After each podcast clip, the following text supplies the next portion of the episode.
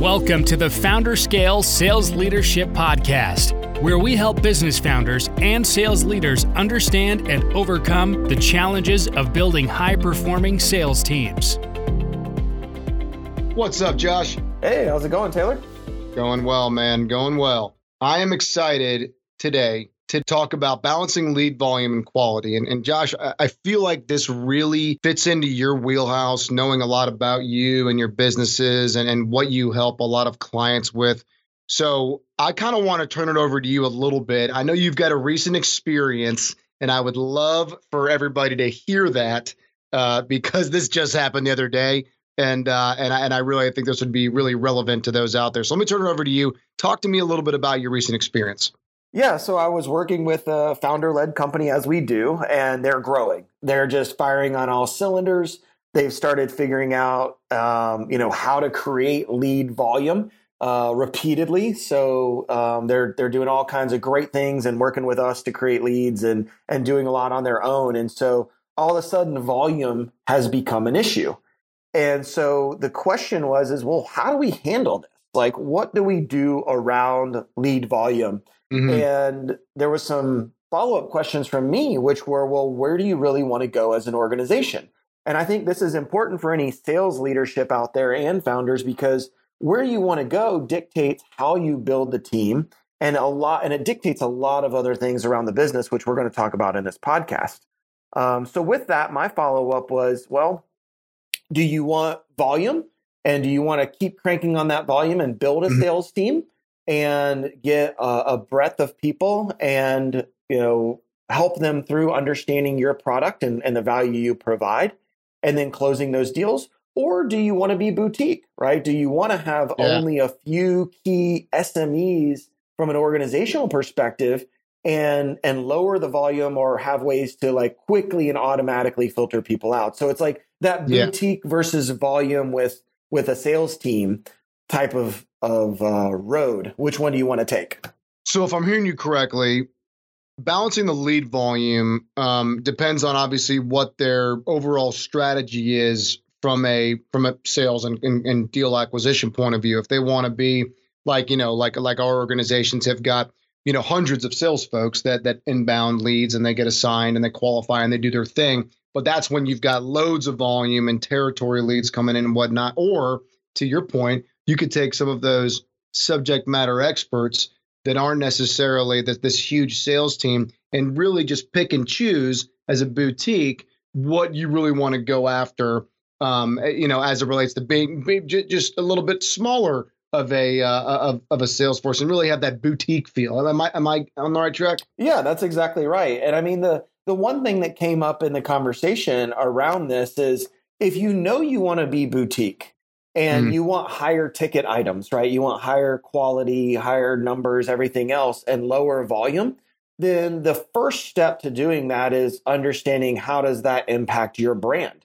Because if you have a volume issue and you just you know lose some of that volume, you don't follow up, right? There's there's all kinds of impacts to the brand if you just don't talk to the people that are coming inbound, right? They're you're, they're mm-hmm. filling out a form and you're just not answering. That could be an issue. But if you know your boutique and you only deal with people who have a hundred thousand dollar budget and you don't deal with people who have a ten thousand dollar budget, yeah. there's a lot of things you can do from a messaging perspective on totally. your website, on yep. podcasts, on interviews, when when you're writing content. All of that can be oriented around the target clients you have. Yeah. Yep. And so Great that point. will change the type of lead you get before they ever show up in your exactly. I, I love it. Yeah, that that really makes a lot of sense. So so it, it's funny when you bring it full circle like that. Obviously, the inbounds that are coming in and whatnot. Well, you have a decision to make what kind of a response you want to make to those inbound leads, and that can go full circle all the way around to adjusting your message, to adjusting your brand to bring in the appropriate amount of leads or the appropriate quality of leads uh, by just the way that you message your brand and who you are you know, are you the low cost leader? Well, then maybe you're going to get a ton of volume, you know. But if you're not, and you are the the highest quality in the land of this and that and whatnot, well, then you're probably going to get smaller amounts of leads, but you'll get the upper echelon that you're probably looking for. So I like the way that it goes all the way back around into uh, into the marketing side. Yeah, definitely. I mean, and, and we see all kinds of examples of this, right? If you think of Amazon and Walmart versus, you know, boutique clothing or anything else you would buy from one of those two stores, right? The messaging alone is very different. The experience mm-hmm. is very different, and they they state that up front. Um, same thing with size of client. That's another way to do it. Is hey, we we are a firm and we generally work with companies of this size. Like for example, we work with founder led companies usually, you know, almost all of our clients have zero to 10 full time salespeople. Mm-hmm. That's where we play. So you're not going to get enterprise level contracts that take, you know, months to negotiate. That's not the type of clientele we have. Yeah. Right. But if yeah. we only do it, if we only do sales enablement and operations and CRMs for enterprise deals, well, then when we talk about doing all of this for enterprise in all of our messaging, naturally people who aren't enterprises are most likely not going to reach out right? And that's not 100%, but the messaging plays a huge factor in that. Yeah, yeah. I, think that's I think that's great. So I think you I think you explained it very well. I think the definition of, of what we're talking about are, are really good. Now, what are some examples? right like like how can we how, how can we explain uh, you know you know maybe some some examples of how to b- balance these these lead volumes and, and, and quality specifically yeah. So once you figure out which one you want to be, do you want to be, you know, the boutique? Do you want to get the volume in and help as many people as you can? And maybe because of the the type of business you're in or the type of service that you're in, you need to do a lot of education, right? If you're in a yep. newer market, you know, like I know years ago, ABM and account based marketing and targeting, retargeting was new, right? Maybe, I don't know, mm-hmm. eight, ten years ago you know, you had to actually educate people on that. So you needed to get volume in so that you could educate them on the value. Whereas if you're doing something that's been around forever, you know, being boutiques probably easy. They, they yeah. don't need an education. Yeah. Right. So that plays a big part in the type of business and what you want to be. Um, some real examples are when it comes to volume is what is really understanding what the issue is. Are you getting too many leads? Are you getting a good volume, but most of them are tire kickers? or most of them just don't even have close to the budget. Well, what do we do and how do we handle? So the next question is, is let's say we go the lead route. Um, what are the steps in order to handle those leads correctly?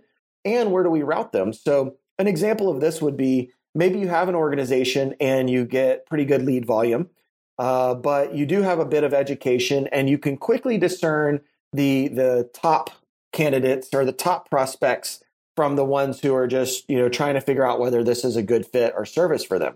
Mm-hmm. Well, the great thing with that is, is if you're building a sales team, you can route the ones that are of lower value to newer reps. Mm-hmm. No problem, right? You're willing to spend more time on a newer rep. And if they lose the deal, it doesn't hurt and it's not a big deal. And you can say, right. look, everything under 10,000 or 50,000, you know, depending on what your bands are, go to this rep. And we're using those for training right? And we it's no big deal. Where if we lose them, we lose them. If they win, they yeah. win. And as that right. rep gets better, we'll move them up. So that's a real world example of as you're building the sales team of ways to use those different deal types and that deal flow to grow your team, educate your team, and, and make decisions. Yeah, uh, I think that's great. Now, I think what a lot of people are, are wondering is, hmm, if I'm a new founder led business and I don't know the answer to that yet, well, I, I think that most, you know, startups would say right now, volume's important, exposure is important. You know what I mean? Let's get them in, let's chop them up, and let's see what we want to take on or not. So I think another thing to mention here, especially for uh, the new organizations out there, is this doesn't necessarily have to be a science that you need to figure out before you go. And and you know, one of the things that I that I I'm just thinking about off the top of my head is how people might get obsessed with this idea and they they kind of sit on this for too long before they get going, right? Yeah. So I think it's also uh, good to mention that you know number one, obviously entrepreneurial 101, get going. You know, go get go get started. But if this has to be adjusted, I mean, I can tell you from from technology's point of view, uh, you know, when things like virtualization and VMware and and um, you know and, and hyper threading came out, that that was an Uber like disruption in the technology marketplace. I mean, it flipped its on its head a half million dollar machine does now what a four thousand dollar machine does. You know what I mean? Yeah, I mean, it's, yeah. And I and I did those numbers backwards. Four thousand dollar machine today does what a half million dollar machine did a handful of years ago. So I, I guess what I'm getting at is things change, right? and it's important for you to keep a, keep your eye on this if you're if you're more you know uh, if you're more of a churn and burn type of organization or if you're more you know quality and you know uh, minimal viable you know audience type of an organization. But but learn as you go. You can adjust the message. You, you can you can pivot when you need to uh, but don't let that don't let that uh, you know inhibit you from getting started to getting your messaging out there and to get some leads coming in yeah, like if you want lead volume, create the lead volume problem first, and then go yeah, good, decide good, how you want to solve That's that problem. A great way, right? That's a really, uh, really great way. I'm gonna, I want you, I want you to repeat that. If you want, if you want this, create a volume problem first. Right. I love that. that was right. a really, really good, good line. That's yeah. I mean, if you if you have a lot of salespeople already, you know, the question is is what is their close rate? What is their close win? Their close loss mm-hmm. rate? And what is that ratio? And when you start to look at that ratio, you start mm. to really uncover do you have a quality or volume issue? You know, yep. and and that's something you really have to dig into. You can't look at the ratio and immediately say, "Oh, well, you know, I'm sending them too many leads to follow up on properly," or yeah. "I'm not sending them quality enough leads." Like you really have to sit with the rep, and it's going to depend on the rep, the training, all kinds of other factors. But you can now go dig into that and say, well, the, the goal is to raise my opportunity won amount or my deal won amount, whatever you call your your deals. Um, yeah, and right. then go figure out what the lead volume versus quality issue is, and track that yeah. all the way through the process, and go rectify that. Yeah, I love it. So you you talked about all the way through getting that done. Now let's say that the qualifications are, are accurate and an appropriate level of volumes coming in to what you want to be. You've matched that on the brand communication, like you've talked about internally and externally. There's a few more that I can think of. I mean, one of which, and I'd like to hear your thoughts on this, is it, does, does it get as black and white as having things like in the messaging around deal minimums? Can, can you adjust? Is that a tip to balance balancing lead volume and quality? Is just to throw a deal minimum out there so that people don't even come to you if you're not going to, I guess, hit a certain threshold? Yeah, definitely. I mean, the deal minimum is done in a couple different ways. Like from a pricing perspective, it can be right on your website. You know, we here's the here's the target clients we have. We work with companies that spend X to Y. Uh, if it's productized, then the pricing of the product is automatically going to filter out people because they go to pricing and they say, "Oh, well, you know, here's the yep. pricing of the packaged service or packaged product." So that's yep. another way. Um, I see it like in the software world. You see the number of users you know, this pricing is, you know, priced for uh, up to five sales reps. It gives yep. you kind of an indication that, you know, you can't just buy this for one rep. There is no cheaper option. You know, you yeah. need to be at this level of sales to buy this sales tool um, or for the pricing to really work out. But if you want to pay the money for one, you can do that. Um, another one is just in the the messaging in like if you have a templated responses or any other templates for the sales rep. So if you do have a lead qual person, you know, they can get on and and do the budget conversation, which we talked about in the last podcast, and say, oh, well, you know, we right now we really only work with companies that do, you know, have a minimum of forty thousand budgeted. Mm. And they'll say, oh, well, we're at ten, you know, yeah. or, or, whatever it is, right? Yeah. And so having a deal minimum is one way to kind of let them off and say, well, um, let me redirect you to somebody else or i do have a company that really works well with companies of your size that we we send people to whatever it is. So i like the deal minimums because uh, they set a threshold. I think that's really smart and, and it just we we talk about this in a lot of different episodes is is the art of working smart the art of making the most of every minute that you have in the pre-sales in the life cycle and what sort of organizational i'm sorry um, yeah i guess that's right organizational measures can you take to to stay disciplined and to make sure that the messaging matches the audience matches the marketing matches the lead bound matches everything all the way through so that there's no miscommunication? I mean in an ideal world josh obviously every lead that comes in is a wheelhouse right? And maybe that's not a reality but what is a reality is is the quality of leads that you can do by getting ahead of it and braining that communication, doing things like you just talked about with deal minimums and just all these just different ways of of balancing that messaging so that when it does come through, you've got a basically a response, a perfect response for each one, which kind of brings me to another idea. Uh, I think maybe some templated responses to to some balancing to, you know, to, to, when the volume. I'm sorry, to when the leads come in. Uh, like what what kind of um, advice or what what kind of um, documentation or, or, whatever you want to call it have, have you given to organizations from a templated response point of view to the leads and the quality of leads that are coming in? Yeah. So if a lead comes in, the question is, is, you know, are you sending something that just says, hey, thanks, we got your lead, we'll get back to you? Or is it, hey, we got your lead, uh, or we got your information, thanks for filling this out. Somebody's going to be reaching out shortly. You know, mm. in the meantime, could, would you mind filling out these three questions? Right. And then you get yeah. an idea of who they are or yeah. maybe you're asking for some more information so you can go look them up on linkedin and see what the company size is and and understand before you get on that call which hopefully mm-hmm. happens in the next 24 to 48 hours from them submitting yeah. um, you can do a little bit of research at a rep so like those auto responders can make a big difference in the information that you gather before mm-hmm. you ever get off a call and if they choose, if they don't choose to fill it out, no problem. You have somebody to hold their hand if that's your model and that's how you do your business. Um, if they do choose to fill it out, though, then you get into a place where you can actually probably route it to the best person, right? Exactly. So the more yeah. information you have, the more knowledge you can say, well, like we work with a lot of founders that have one or two sales reps, but the founder is still like their top salesperson. Yeah. So, however, you don't want to route a inbound contact, right? An inbound form fill directly to your top sales rep. Yeah. Unless there is an indication that it's going to be valuable for their time. And that right. really scales up too. I mean, it's not just for founders. If you have 10 or 20 people, there's other routing rules to decide, well, you know, they filled out the form, but we didn't really realize where they were.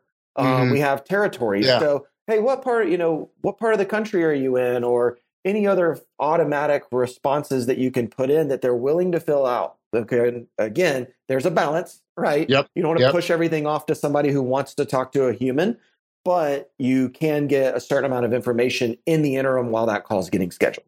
You know what else I love about that is let's say that you pivot down the road and you decide, well, you know, the market has shifted, we've changed, and maybe the quality response that we had is a little less viable now, and maybe we're going to go for the volume. Maybe we're going to go for the for the massive churn. Well, now you've got a list of these dormant leads out there that you can go prospect against and say, hey, I remember when you had the idea of doing XYZ and it wasn't a fit for organization, but on July 10th, 2020, you filled this out. I want to let you know that if this comes up again, we can help. And maybe you'll be able to revitalize some of those dormants that you didn't um, you know, have a have a need well, I should say, have a fit for previously. Yeah, I've seen that a lot of times because most CRMs have the ability to take a lead or a contact or a deal and mark it as close lost, right? Or a right. is archive. Know, archive it. You know, there's all kinds of things that happen. And then if you want to do outbound or you get even a new employee that's doing outbound, it's really easy to take all of those and say, okay, here's the script. Here's what you're going to go out and do. You know, hey, uh, we talked to you X number of months ago. Uh, mm-hmm. We just want to let you know that we have some new services that are built for businesses of your size. You know, here's the sheet. You know, here's the sales slick you know you can reinvigorate those um, or you can do check-ins where uh, we just wanted to see how it was going. Like we know you yeah. went with another vendor. How did it go with that vendor? And sometimes you find out like yeah they you know for example they picked the cheaper option and it didn't work yeah, out right. the way that they wanted right? Yeah. we've seen that happen. Like oh well they were cheaper but you know it's been a disaster for the last 90 days. Great. How can we help Right. we already have that quote that we gave you last time, you know? That's right. Um, you know, so there's all kinds of ways to go back through those leads if you're, you know, if you're storing them and keeping them and, mm. and have the right data on them. Yeah. You know what I see a lot of times nowadays? Um, and you know, you, we could use any of these, any like a Zoom, for instance, is a, is a good example. We could we could log on to Zoom.com and go have a look at what's available.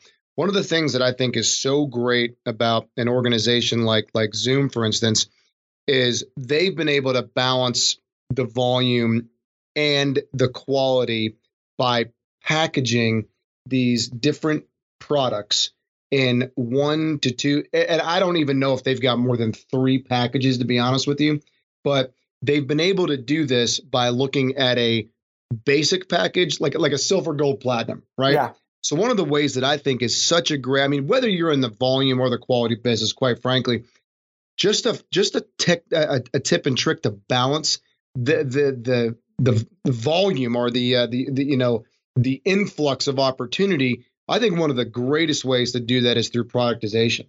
To package these things these things together to say you either fit in one of three buckets, Mr. Customer, Mr. Prospect, and if you don't fit in any of these three buckets, we're not your guy. We're not your we're not your organization. So what do you think about that? Do you agree? I mean, obviously having some public pricing right there in those packages, I think is important. Probably weeds out the the ones that aren't going to, you know, bring you any value. But I think that's a great way, specifically to balancing, regardless if you're in the volume or the quality space. Do you agree with that? Yeah, I agree. I mean, productization allows the sales rep to make all kinds of decisions that makes life easier. So, yes. like at Founder Scale, we have three products, and it's not products from a software perspective. We're still we're a services company, but mm-hmm. they're packaged and they're pre-priced and we know what the pricing is and what the volume levers are. So we can say if you want the sales amplify, we have the sales amplify 2x and we have the sales amplify 3x. How much do you want us to amplify what your rep's yep. already doing? Right? Those are the buckets. It's delivered as a service. However, you can look at the pricing and what's being done and make a very clear decision. You can look and say, well, one, does the pricing match my business? Am I willing to make that investment? Um, or you know, is that not something I'm ready for? Or is it one of the other products that we have? So, I mean, there's only three and you pick from those. And that's, we don't, we do everything we can not to do anything outside of that. right, right. Because, you know, the delivery, the, yeah, the delivery, the quality, all of that trails yeah. off if you do everything for everybody. Mm-hmm. Um, so I think that helps as well because we can really tailor and say, okay, the volume's coming in but which three of these areas are they looking at? Is it one, two, three, all, you know, a mix and match? And our messaging can really be around driving that. Yeah. I mean, the, I know we say this just about on every episode, but it's just so important to me. So, I again, I just love how it all plays in to inbound lead all the way into a repeatable deliverable, a repeatable execution that you can just do over and over and over again in your sleep if you're doing it right. And and and this this way of productizing this this thing that you have and, and obviously marketing to it, branding against it, and making sure that the inbound leads are are appropriate. And when they buy it and when it goes into transition and when it gets ultimately delivered, this just repeatable assembly line of, of, of just of just dollars and cents coming in for, for your organization is going to be just awesome. So I love, even when we talk about balancing lead volume and quality, that translates all the way in the delivery and execution and the post sale every time.